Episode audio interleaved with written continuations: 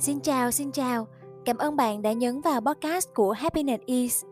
Đây là ngôi nhà tâm hồn của mình, nơi giúp mình chia sẻ những suy nghĩ về đời sống và sức khỏe tinh thần. Hôm nay thời tiết trong bạn như thế nào? Có nắng ấm hay mưa rào hay trời nhiều mây?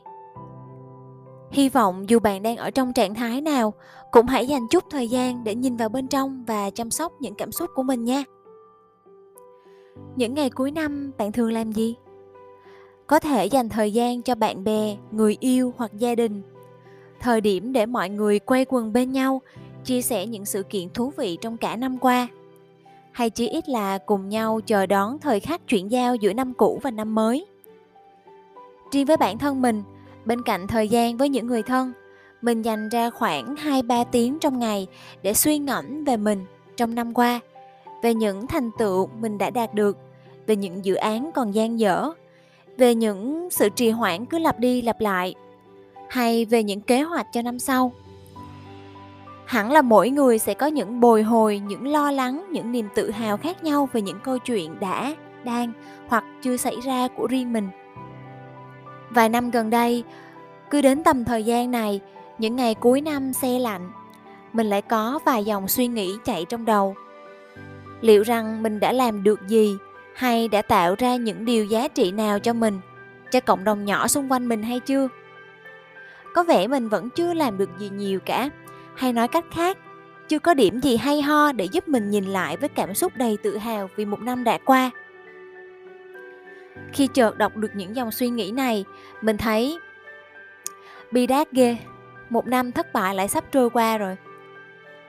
Nhưng mà từ từ, khoan nha đừng để những suy nghĩ thoáng lé lên này đánh lừa bạn. Tâm trí chúng ta thường có xu hướng tập trung vào những điều chúng ta chưa hoàn thành, khiến bản thân có cảm giác chưa làm được gì như những gì mà bản thân mong đợi. Vì vậy, để giúp chúng mình nhìn thấy được những giá trị tốt đẹp của bản thân, của cuộc sống, mình vẫn sẽ gửi đến bạn lần nữa một trong những cách tốt nhất để giúp mình và bạn. Đó là hãy nhìn nhận mọi thứ một cách rõ ràng và chi tiết hơn bằng việc viết ra. Hãy viết nhật ký. Hãy lấy cuốn sổ journal, cuốn nhật ký của bạn, cầm bút lên và bắt đầu trải lòng lên trang giấy. Tìm cho mình một góc bàn thật đẹp, có thể là ở nhà, ở phòng trọ hay ở quán cà phê quen thuộc mà bạn yêu thích. Đeo headphone, mở một bài nhạc piano không lời, dành cho mình một khoảng không gian và thời gian thật chất lượng. Chỉ có một mình bạn mà thôi. Hãy bắt đầu hồi tưởng lại từ thời điểm đầu năm, từng tháng từng tháng một. Cùng nhớ lại những sự kiện nào đã trải qua, bạn đã hoàn thành, đã đạt được những thành tựu gì. Và đừng quên chúc mừng những thành quả bạn đã đạt được. Đừng bỏ qua những sự cố gắng của bản thân dù là nhỏ bé. Ví dụ như bạn đã thức dậy sớm hơn 30 phút mỗi ngày và vẫn còn thực hiện tới thời điểm hiện tại hay bạn đã tập ăn nhiều rau hơn? Giảm những món chiên rán. Hãy công nhận những sự cố gắng, sự tự giác của chính bạn nha. Đôi khi sự vĩ đại nằm ở những điều nhỏ bé, giản dị, nhờ những thói quen tốt lành bạn gieo mỗi ngày. Biết đâu sẽ trở thành bàn đạp để bạn đạt được những thành tựu từng bước từng bước lớn hơn. Có thể càng viết bạn sẽ càng lấy làm ngạc nhiên vì chính bạn cũng không ngờ rằng bạn đã làm được nhiều điều hay ho mà tâm trí bạn không gợi nhắc bạn trong những suy nghĩ đầu tiên. À mình có một mẹo nhỏ phòng trường hợp bạn không có trí nhớ tốt như mình. Nếu bạn là một người thích lưu lại khoảnh khắc hay chụp choẹt mọi thứ linh tinh như mình á, thì hãy mở app hình ảnh trong điện thoại. Mình dùng iphone, nên khi zoom nhỏ lại, app sẽ hiển thị hình ảnh theo từng mốc thời gian tháng năm rất cụ thể giúp bạn không bỏ sót những sự kiện tuyệt đẹp đã xảy ra trong thời gian qua. Tiếp theo, hãy chia sẻ những điều bạn thấy biết ơn. Biết ơn chính bạn, biết ơn những người thân, những người bạn xung quanh.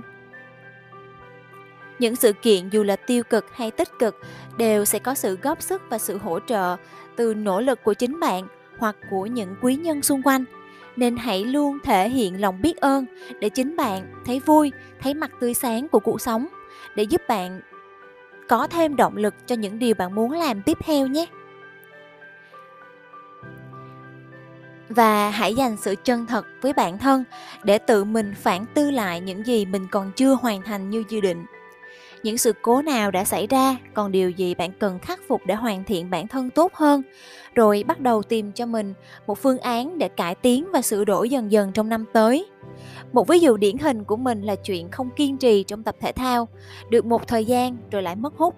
Hay bản tính nóng vội cũng là một trong những khuyết điểm mình cần chỉnh đốn lại. Bạn hãy thử hình dung về hình ảnh của một phiên bản của chính bản thân, người mà bạn muốn trở thành và cố gắng phấn đấu để trở thành con người đó nha. Và những dòng cuối cùng, hãy viết tiếp những mong muốn về những điều bạn muốn đạt được trong năm tới một cách rõ ràng và chi tiết nhất. Mục tiêu của bạn là gì? Mục tiêu thông minh là mục tiêu cụ thể, có thể đo lường được, có thể đạt được thực tế và có thời hạn vậy nên mong bạn hãy thực tế với những gì bạn muốn làm và có khả năng thực hiện mình cũng sẽ tranh thủ tìm cho bản thân một góc nhỏ yên tĩnh có cây, có gió để wrap up lại hành trình 2022 của chính mình đây.